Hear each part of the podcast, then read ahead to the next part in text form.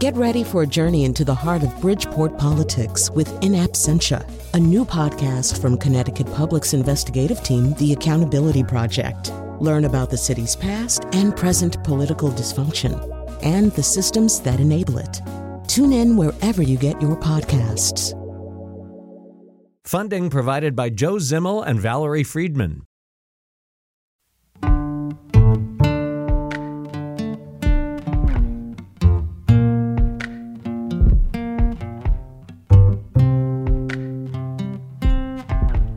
This is Where We Live from Connecticut Public Radio.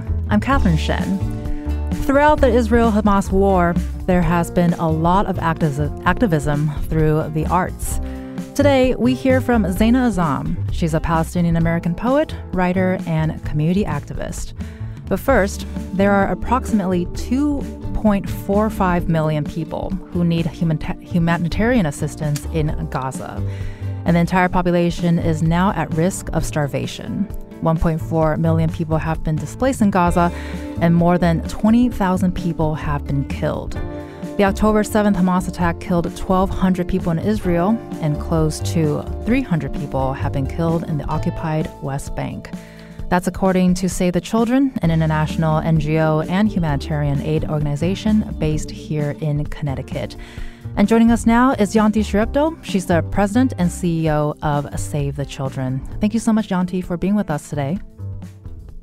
Hi, Catherine. Thank you for having me. And for our listeners, if you have any questions, let us know. eight eight eight, seven two zero, nine six seven seven. That's eight eight eight, seven two zero, W N P R. Or find us on Facebook and Twitter at Where We Live. So, Janti, I want to start the conversation if you can give us an update of what Save the Children is saying currently in Gaza.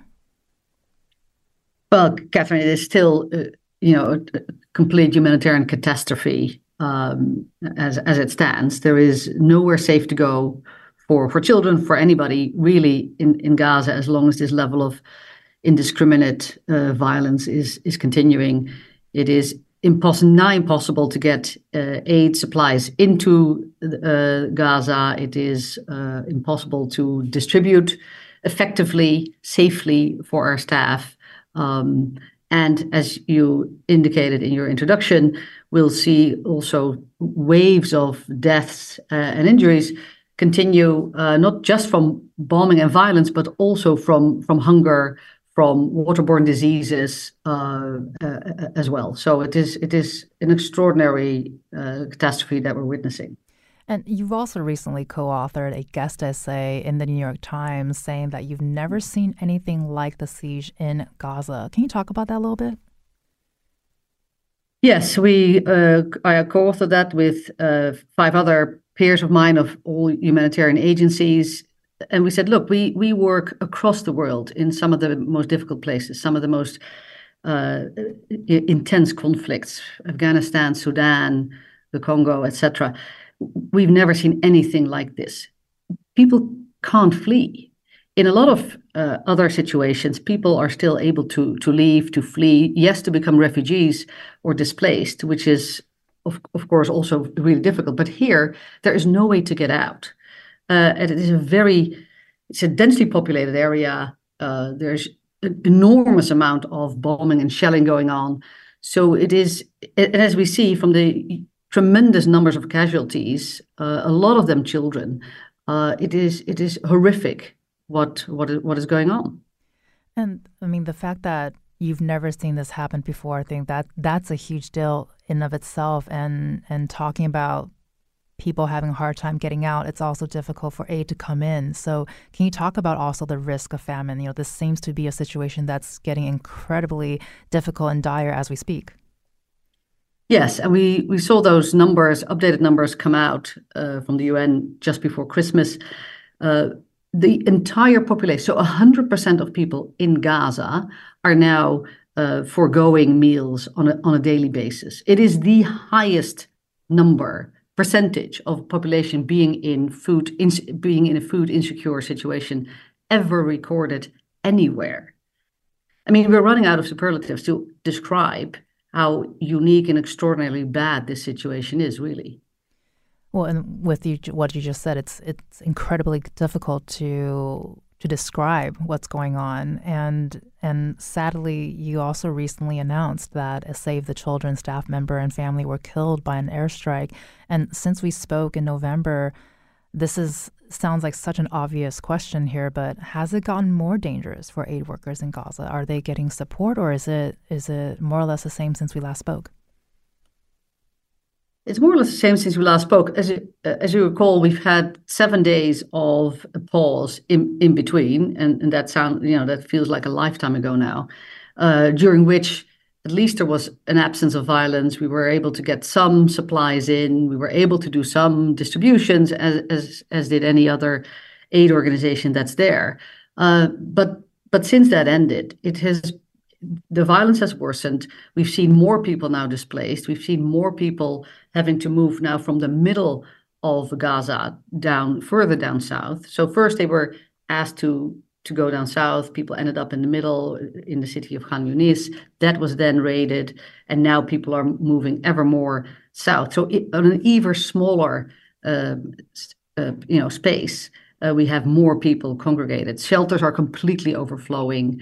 Uh, there is no water. There's no clean water. There is no food. Markets are not functioning because there are no supplies coming in. Hospitals are mostly inoperational. Um, there is no, we, we still regularly lose contact with our staff because communications are out. Um, You know, there is no, we see increase in children presenting with, with rashes, with acute watery diarrhea, with uh, hepatitis. So, it, it, you know, this is, if if the violence doesn't stop, and that is what we were trying to say in that article as well, you know, before you can do anything around humanitarian assistance, before we can start talking about, you know, the day after, we have to stop This this violence. A ceasefire is an absolute must for that. And with that being such a long process, and because the, the pause happened in late November, and here we are about a, a month mm-hmm. and a half later-ish, um, it, are you able to work with other humanitarian organizations to to give more aid, to give support, or to work on the ground? You know, how does how does that work, and what does that look like right now? You know, it's in in in a lot of our responses, humanitarian organizations are are actually pretty well prepared to to respond. They know what to do. In this case, too, look, there are ten-point plans where we know exactly what needs to be prioritized. What do you need to rebuild first? How, what kind of supplies do you need to get in? What is critical in those first responses? But as long as there is no no humanitarian pause, as long as there is no ceasefire, it is really impossible to execute any of these uh, plans, um, no matter how good you are at coordinating uh, or working together, uh, because it is simply unsafe. Um, there is not enough fuel to actually effectively distribute supplies. So even the little supplies that have been dripping in since the beginning, um, they don't really make it past uh, the midpoint. Right. So in the north of Gaza, there's been no aid coming in at all, arguably, since uh, early October. And I mean, with with everything you just described too, it's it's a situation that I think it's really hard to imagine, even though we see we see photos and and video. And, and a few months ago, we spoke with another aid organization, and they talked about the enormous trauma felt in that region. And and this really is a, a, a very big question, a very layered question. But can you talk about how that trauma is being addressed now? Yeah, it is it is a massive trauma, and of course we see that in other conflict situations as well. You know, and of course we're particularly focused and concerned about uh, the situation for chil- for children, the trauma for children. I mean, children in Gaza and, and the West Bank, um, you know, are seeing things that no child should ever see.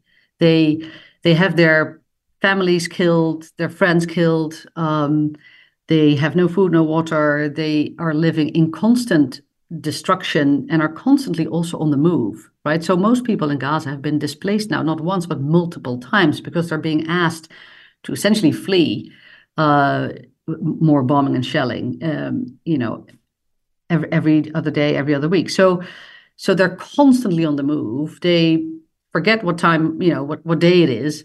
Um, they're The, the first thought in the morning, and our staff, our colleagues are telling us this, or their first thought in the morning is, you know, what, what do I do? Do I stay here with my family so that we can die together? or do I go out and try to find clean water, food for my family, queue up for many, many hours to, you know, for for for the little supplies that are that are making it through? And can you talk about if there are unique challenges in in helping children? I know we spoke the last time we spoke about this. As you just mentioned, we have children losing their families, witnessing them being killed basically on a daily basis. And, and one of the, the ways to help them during the trauma-inducing incidences is education, it's art, it's it's it's mm. books, it's whatnots. But are those support systems available? Is is this something that can be addressed as best as you can as this is happening? But to be really honest, at, in, in the current state uh, in, in Gaza, that is im- impossible to do because it's right. simply not safe. Right. So in a normal situation, in a normal situation, in in other crises, whether they are natural disasters or or man-made conflict, we we tend to have what we call child-friendly spaces, uh, which is essentially a, you know a space, could be a building, could be a tent, could be anything, where you have children play, draw, do art, do some education, talk. We have uh, counselors uh, uh, available there, et cetera. And children can be children. Um, and, and it's good for their parents as well because they know that their children are safe even for a little while. In this current situation in Gaza, that is completely impossible to do it because it is just not not safe. There is constant uh, bombardment, there's shelling. Uh, there is there aren't space. There isn't enough space, literally, to actually hold that. So, uh, and again, you know, our trauma uh, experts we are ready. We it, when the if this the the violence stops, we would essentially move in with people like that uh, also in the early phase. Yes, you come in with water and food and all the basic necessities to survive, but you would also, as early as possible, start some of that, uh, th- those child-friendly spaces, try and get children back to playing, to learning, to education, because that gives them a sense of normalcy. But again, all of that is only possible when the violence ceases. And so, you know, we're we're having this follow-up conversation with you about a month and a half later since we last chat chatted. You know, what do you want our listeners to understand about this humanitarian crisis? Because, as we know, our attention spans can be quite short. And are are there concerns that the world's attention will move away from the the crisis in the humanitarian efforts that's happening or not happening in Gaza?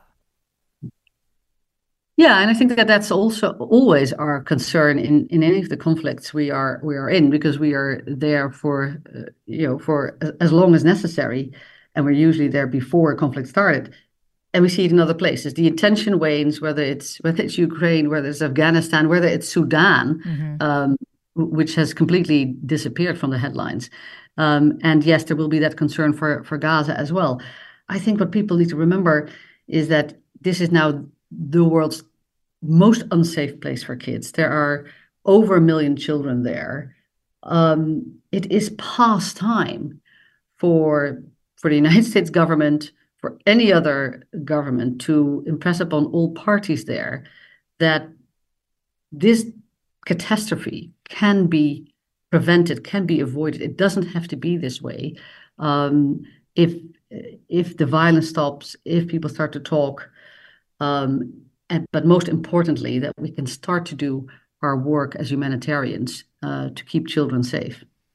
And I have a final question here for you, Janti, before we go to break. But um, as we talk about the various crises that's happening globally, you know, how do we give our collective attention to the many humanitarian crises that's happening at this moment? You know, we, we're just in this short span of conversation. We're talking about Gaza. We're talking about Sudan, Afghanistan, Ukraine. So how do we, how are we able to sort of pay collective attention to all of what's happening right now?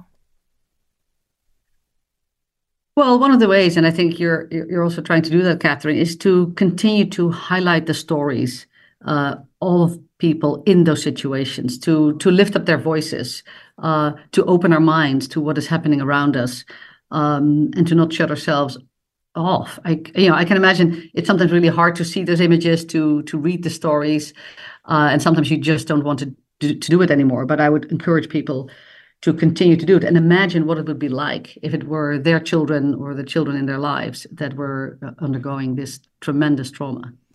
You've been listening to Janti Soeripto, of, who's the president and C E O of Save the Children, which is an international N G O and humanitarian aid organization based here in Connecticut.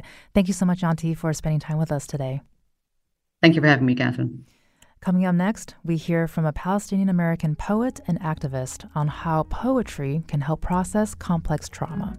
You can join the conversation, eight eight eight, seven two zero, nine six seven seven, or leave us a comment on Facebook and Twitter at Where We Live.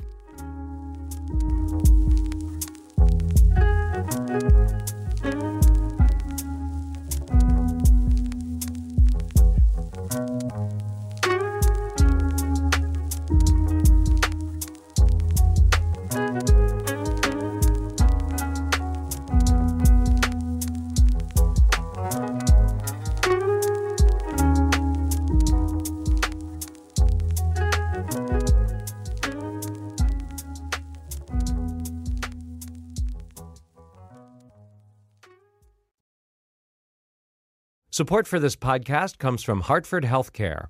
Elevating Health is funded by Hartford Healthcare. Loneliness can be a significant health risk to people of all ages. Doctor Laura Saunders, a psychologist from Hartford Healthcare's Institute of Living, talks about social isolation and why we need to connect in person. Loneliness actually is a pretty significant health risk for people that struggle with social isolation. It affects their blood pressure, it affects their immune system, it affects your willingness to get up and get out, and can cause some not just emotional issues, but health problems as well. You're not alone. Doctor Saunders explains how important it is for us to look to others and get out of our comfort zone. I like to talk about social isolation as not just that individual's problem, but it's a community problem or it's a family problem. We need to connect with others. We can take space at times as well, but we need to step out of our comfort zone and do things to connect with other people. It's life-saving. For more information, go to c t public dot org slash elevating health. This is Where We Live from Connecticut Public Radio. I'm Catherine Shen. Over the last few months, Where We Live has been covering the Israel-Hamas war and exploring how the conflict and history of this region has been captured through the arts. Listeners can find our recent coverage on the Palestine Museum U S in Woodbridge and the Museum of Jewish Civilization Hartford on our website, c t public dot org slash where we live. But today, we're moving beyond the visual arts. Joining us is Zeina Azzam. She's the current Poet Laureate of Alexandria, Virginia, and she's also the author of Some Things Never Leave You. Thank you so much, Zeina, for joining us today. Thank you. Good morning, Catherine. Thanks for having me. Of course. And for our listeners, you can also join the conversation, eight eight eight, seven two zero, nine six seven seven, or find us on Facebook and Twitter at Where We Live. So, Zeina, can you start by sharing with us, you know, with our listeners, a little bit about yourself? Sure. Um, I am a Palestinian American. Uh, my parents were refugees. They fled Palestine in nineteen forty-eight when the um, the state of the state of Israel was established. They settled for many years in Syria, and that's where I was born. And when I was two years old, we moved to Beirut, Lebanon, uh, where I had my childhood. And then when I was ten, we moved to the United States. So I'm an immigrant. Uh, we we settled in upstate New York. And so, you know, because of my background, my poetry includes a focus on the themes of displacement, uh, dislocation. I write about memory, identity, culture, um, and of course my parents' refugee narrative was something that I grew up with. It was sort of an overarching narrative in my life and my family's life.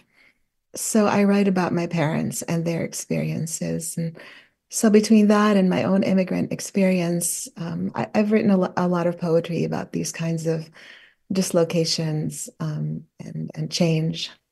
And do you remember the moment you gravitated to poetry as a as a medium of expression? Um, I grew up with poetry all around me. In the Arab world, it's it's a very important uh, piece of culture. It's it's something we all grow up with. Uh, you know, we have little little games reciting poems or lines from poetry. And so it was something that from from my childhood that I heard all around. People just recite a line of poetry as a as like a maxim, you know. Um, so when we came to the U S, I already had that as part of my background. And I, in my teen years, I remember going to the library and looking up the poetry section, and sitting there and picking up books. I uh, so I. I it's it's really since my teen years that I was reading uh, poetry in English, um, and um, it, it affected me deeply. And I started writing as well, um, but just always on the side. It was it, it's it's something that I've had as part of my life for a very long time. Well, I love that you're able to bring in, you know, a part of your culture into into your life here in the U S um, in the in the poetry form. I feel like a lot of people would really appreciate that, and it would resonate with a lot of people's experiences. And I would love to to learn more too. You know, it was such a big part of your childhood and then going into your adulthood. Was there a certain sort of catharsis to to writing poetry, especially?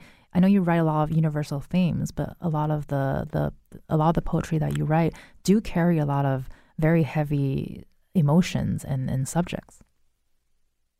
Yeah, people tell me that a lot of my poetry is kind of sad, and uh, and I think some of it is, uh, but not all of it, of course. I write about a lot of different things. You know, I think about this question often. You know, why do we why do we write poetry? It helps us express our feelings and and the challenges we face in life. Um, we connect with something very deep, you know, in our in our hearts and in our minds. Um, and it's it's some it's poetry can connect us with other people. Also, uh, you you bring up issues that resonate with others. Um, it's also a way to raise awareness about uh, things that, like for me, about Palestine, about the refugee experience, the immigrant experience, um, and it can galvanize people to act. You know, in the Arab world during the Arab Spring, um, starting in twenty ten. There was a Tunisian poet named Abu al-Qasim al-Shaabi, and he wrote this poem actually in the early part of the twentieth century, but people sort of latched onto it. And um, it's it's it's a poem about liberation and a people rising. And people would recite it at protests. They chanted it, you know, at demonstrations, and they they write it on walls, and they carry signs of it. So I think poetry can help us, can galvanize a population. And just me personally, it's also, it kind of gives me the permission to operate in life in this very um, special place, a place of sensing the world around me and making sense of it and writing about it. And um, it's, you know, it's like in that space of feelings and emotions and not being a- afraid really to articulate them through poetry. So, yeah, I think that's something to celebrate. No, absolutely. And and speaking of, of celebrations, you know, can you tell us about your book, Some Things Never Leave You, that came out in July of last year? Oh, yes. Thanks for asking about that. I um this this book is very special to me, and I'll start actually to tell you a little bit about the cover, which is a painting by Samar Hosseini, who's actually been featured at the Palestine Museum in Connecticut. Uh, I was looking for uh, something for the cover, and I found Samar Hosseini's artwork.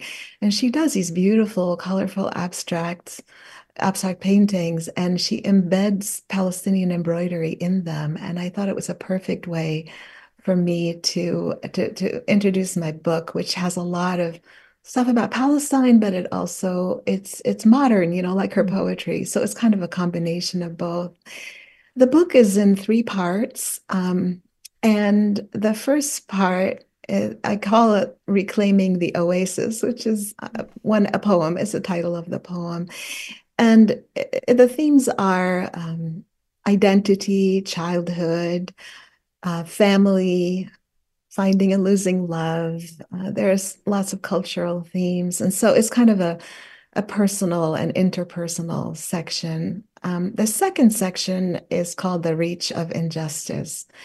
And that one is, is about dislocation and displacement, uh, poems about Palestine, but also about um, Iraq, Syria, uh, poems about war, uh, a poem about facing our history in Alexandria, history of enslavement, uh, some poems about home and exile. And the third section of the book uh, is called Hugging the Tree, and that's also a title of a poem. Um, I, I like the I like to describe the poems in this section as poems about wondrous things. So they're about nature, the moon, comets, uh, the river, which is near my house in Alexandria, and I walk there every day. I got a couple of poems about jazz music, which is one of my favorite genres of music, and, and some other personal experience um, experiences. And um, the poems, some are older, some are newer. And the title of a book of the book is is a poem about my mother. So Some Things Never Leave You. It talks about her memories and her nostalgia and her her. experience as a refugee and her memories of being a refugee at an old age. Well, I'm looking at the at the cover now, and I'm so glad you described it. It's got this beautiful sort of dark and light blue, very oceany, and um, this deep rusty red. And I'm so glad you mentioned the fabric, because now I'm seeing it. I don't know if I really clocked it, but now that I know what I'm looking for, it's it's just this gorgeous cover. And I definitely highly recommend everyone check it out if you if you can. And um, so we mentioned earlier that your book was released in, in July, and then just a few months later, the war broke out in Israel and Palestine. So, you know, with that happening, have you heard responses from from the book? You know, have you had these conversations with people about about your poetry since then? Yeah, well, it's. Um...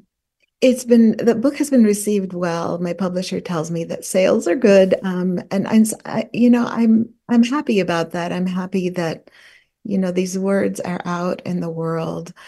Um, you know, I don't want to be pigeonholed as a, a poet who writes only about Palestine, but I think right now that's the relevant piece of it all. Um, and, and, As as Janti mentioned earlier, I mean, there's just so much suffering and anguish, and uh, we're trying to make sense of it all. And so, I think, um, I think, I think the book is is kind of answering this, and and not just my book. Honestly, a lot of Palestinian poets are being featured. A lot of poets from Gaza are being featured, and and I think. I think that's wonderful that people are seeking seeking these kinds of uh, poetic and literary treat, treatments um, about what is going on. You know, poetry is kind of an economy of words, right? So in, in very few words, or a poem on, on one page can just evoke so much and can reach people very deeply. Well, and, and as we sort of continue to make make sense of what's happening, and, and to navigate the news and, and, and all the stories that's coming out, you know, has your writing changed since since the war? You know, what has that process been like? It has changed in that I I actually I'm having trouble writing a lot. Mm. It's been really diff- difficult to process what's going on. Um, You know, again, what Janti said about how many children have been killed and how many are displaced. And every morning they think about, are they going to have to move somewhere else? And how are they going to find food or water? Um, and having amputations, so many have amputations, and some of them without anesthesia. I mean, these children are seeing so many horrors of war, and I don't know how they'll ever really cope with them. And and so I, I just end up thinking about this and, and looking at, you know, seeing the pictures, reading the articles, getting the news. And it's so horrifying and so heavy. It's like a blanket over our lives that just is relentless. And so I, I, I'm having trouble really writing. And also, you know, I'm not there. I'm not experiencing it. I can't speak for the people of Gaza. Um And so, you know, I wrote a poem about about how parents write their children's names on their legs so that if they die, they can be identified. And I tried to um, tried to kind of think about how, what that feels like for the child, what that feels like for the parent. But I can only, you know, make assumptions. I can only, empathy goes so far, you know what I mean? Right, absolutely. And with you mentioning Write My Name, that's one of the poems that we would love to to have you read. If you can do that right now, that'd be great. Sure, sure. Uh, so as I mentioned, um, some parents in Gaza have resorted to writing their children's names on their legs to help identify them should they or the children be killed. This is a quote from C N N um, in October.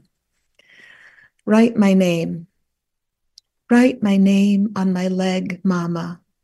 Use the black permanent marker with the ink that doesn't bleed if it gets wet, the one that doesn't melt if it's exposed to heat. Write my name on my leg, Mama.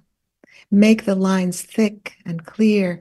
Add your special flourishes so I can take comfort in seeing my Mama's handwriting when I go to sleep.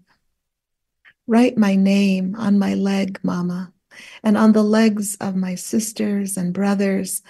This way we will belong together. This way we will be known as your children. Write my name on my leg, Mama, and please write your name and Baba's name on your legs too, so we will be remembered as a family. Write my name on my leg, Mama. Don't add numbers like I when I was born or the address of our home. I don't want the world to list me as a number. I have a name and I am not a number. Write my name on my leg, Mama. When the bomb hits our house, when the walls crush our skulls and bones, our legs will tell our story, how there was nowhere for us to run. Well, thank you so much for reading us, reading that for us, Zeina. I remember when I came across the poem and read it and realized the the context behind it, it was just so, it struck me really hard and it was really powerful. You know, can you share with us, you know, what was what was your thought process like when you were building this poem? I was really, as I mentioned, I was really trying to see, to to, to feel, you know, what um, what a child would think when the parents were doing this. Um, And and I wanted to just communicate that to the world, to communicate the direness, the dire situation uh, of that of of families in Gaza, the kind of despair that they must feel that that they have to think about the death of their children and wanting their children to be named, even in death. It, it was just, it was just so profound and so hard. I actually, you know, I was, I cried as I read it, as I wrote it, I mean, and I still cry when I read it. And I have to tell you, everybody who reads it tells me how they cried. Um, and this poem has actually gone viral. It's, it's all over the world. It's been translated into Japanese and Turkish and Dutch and English, I mean, and Spanish and French and Indonesian. I mean, it's just been on all the social media platforms. It's kind of hit a nerve, you know, mm-hmm. thinking about children and thinking about this this really diff I mean so incredibly difficult situation that that these families in Gaza are in. Well, and and the responses makes me wonder, this this seems to be a very universal theme, right? Regardless of where you are in the world, it resonates with people, and and with you writing poetry, you're so familiar with your emotions, you're familiar with with your story and telling people your story. You know, were you surprised that this was the response, especially a, a piece of art being translated in so many different languages? That's telling me that people really, really understand what you're trying to say here. I, I was I was completely blown away by it. Honestly, I had no idea that that would be the case. Uh, I it was it was really overwhelming to me to think that that's what was happening. Um, and you know, I don't know. I mean, I think people people really connected with this poem. Uh, and and I'm I'm happy. I'm so happy about that. At the same time, you know, you always wonder, I mean, what is it? What is it? What is the effect of it really on what's happening? The bombing continues. The ceasefire hasn't happened. Um, but anyway, it's it was a small contribution to the discourse about Gaza, the contribution about emotions about Gaza. Um, you know, in Arabic, the word for poet is sha'ir, and it comes, all Arabic words come from a root, and um, and it comes from the root to sense, to feel. And so, you know, the poet is the person who senses and feels. Um, and of course, you know, we we we don't have a corner on all these things. We're not the only ones who have uh, these qualities, but I do think that poets take the time to, you know, delve deeply into issues, into life around them, and try to articulate these kinds of uh, feelings. And so that really connects with people. It, can, it helps people articulate their own feelings. Well, I'm sure many readers out there appreciate you sharing your roots with them. We certainly appreciate you doing that here on the show today. We're hearing from Zeina Azzam. She's a Palestinian American poet and writer, and also the current poet laureate of Alexandria, Virginia. She's also the author of Some Things Never Leave You, and you can find a link to her work on our website, c t public dot org slash where we live. She'll be staying with us, and we'll hear more of her poetry coming up. You can join the conversation, eight eight eight, seven two zero, nine six seven seven, or find us on Facebook and Twitter at Where We Live.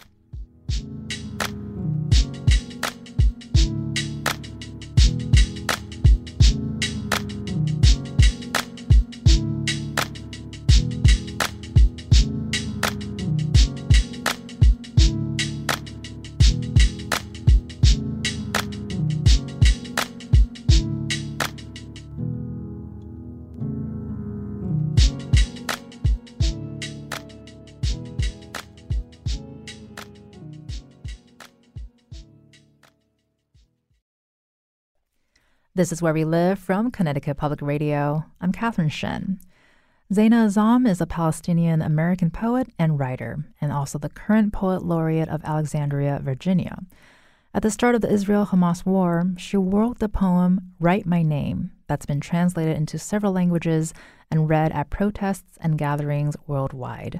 And today, she joins us to talk about her work as poet laureate and community activist. You can join the conversation, eight eight eight, seven two zero, nine six seven seven, or leave us a comment on Facebook and Twitter at Where We Live. So, Zeina, we've been talking about that you're, you know, you're the poet laureate of Alexandria, Virginia, which is a city right outside of Washington, D C. You know, what has it been like to witness the community and the political response to the war in Gaza as both the poet laureate and a Palestinian American? Well, you know, this is kind of a difficult question because I really try to separate my work as poet laureate and my work as an activist on Palestine issues. Um, so I, but of course, I am the same person, and all these things are very right. important to me. Um, so I think um, the community has been, you know, the the uh, when when the, everything started, our city hall was lit lit up in the colors of the Israeli flag in blue and white. And um, and so they were, it was solidarity with Israel. And then they kept the lights on for a long time, even as Israel was, you know, killing a lot of people, bombing and making people, displacing people. So that was really difficult for me to witness. And I, you know, I have been uh, emailing the mayor and the city council about this. I think it's one thing to be stand in solidarity with, with Israel, and that's fine. But I think I would have liked to see a little bit more um, kind of um, empathy with, with Palestinians. Also, you know, there are Palestinians who live in Alexandria who have have family and friends in Gaza, many of whom have been killed. So this has been a difficult thing for me to witness. Um, but a lot of people are, are reaching out to me, um, you know, knowing. Many people have, have read my poem, Write My Name, um, and have been attending many of my readings. Many of them are for Palestinian uh, poet in Palestinian poetry circles, and so I, I've gotten I've gotten a lot of support. I mean, it's it's uh, you know, I, I don't speak for Alexandria in terms of my own political views. And I mean, that's on every every topic, not just in Palestine, but um, but it's I, this is my identity. And so I, I put it out on the table. Um, well, and, and part of your work, too, is you serve as a mentor for a writing program for youth in Gaza. Can you talk about what that work is like for you? Absolutely. It's it's a program that I've been volunteering for since twenty fifteen, and it's called We Are Not Numbers. And it it speaks to the idea that um, Palestinians are, you know, not not not looked at as human often in, in world events and in, in especially in the United States. And so people are saying, you know, we're not just numbers, we're human beings. We have lives, we have a culture, we have a history. And the idea behind We Are Not Numbers is um, to pair mentors in the United States and Europe, and I'm a mentor, with a young person from Gaza who wants to write in English. And so they they share an essay with me, um, and I you know I mentor them over uh, Zoom or just through email.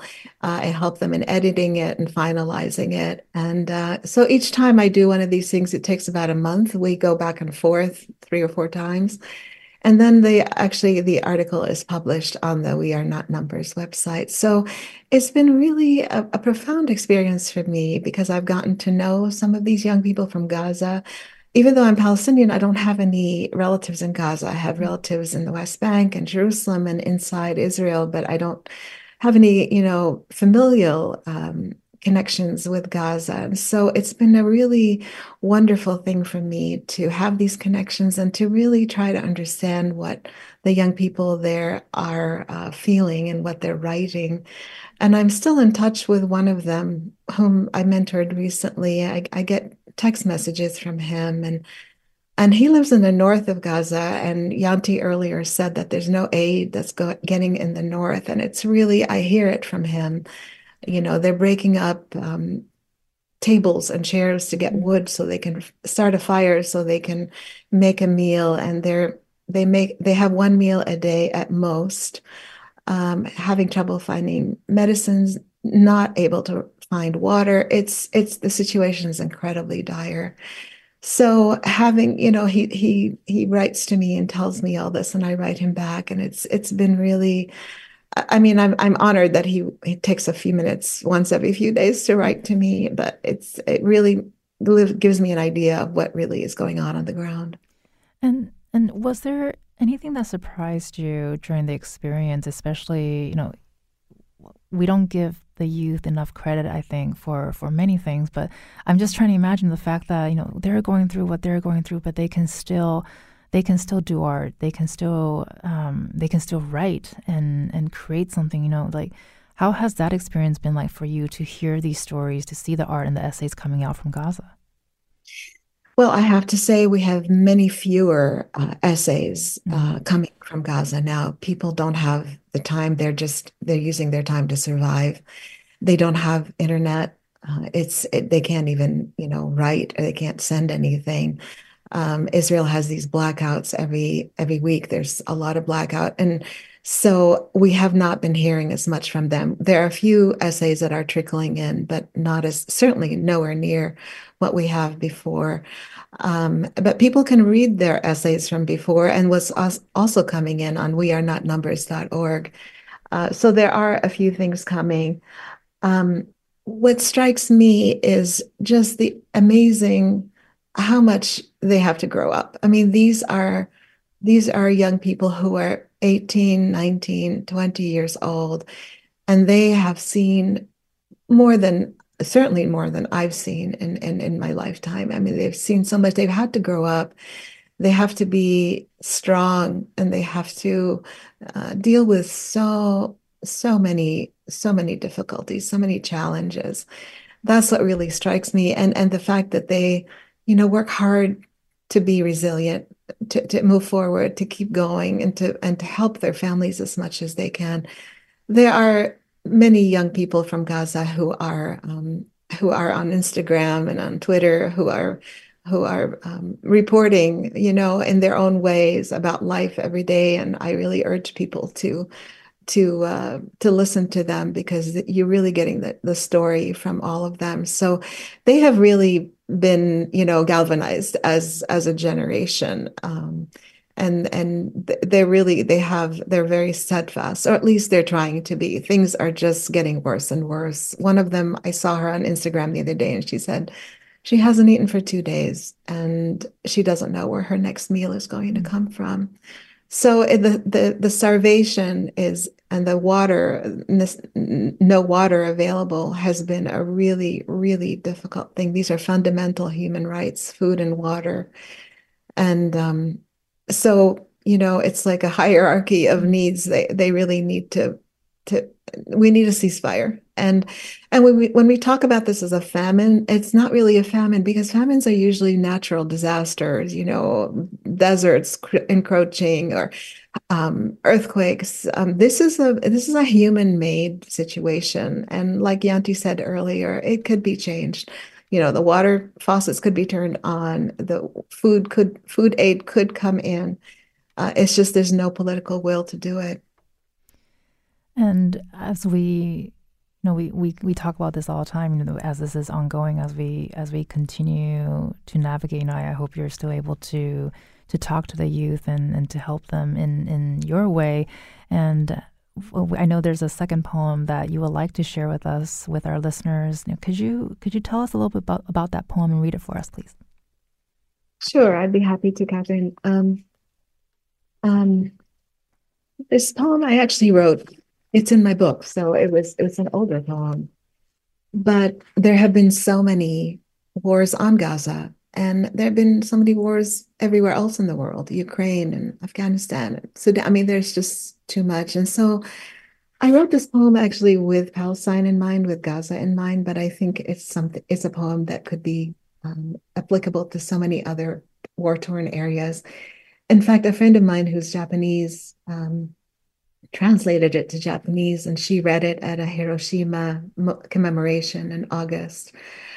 Um, so it's called Death in War. After the headlines, the photographs of still bodies in utter surrender, the stacking and burying in unmarked graves, don't turn away. Say a prayer for each farmer, teacher, bearded grandfather on a cane, mother whose scarf flies in the air, father staring at the ground. Think of the empty chairs at the dinner table, the shirt and socks missing from the clothesline.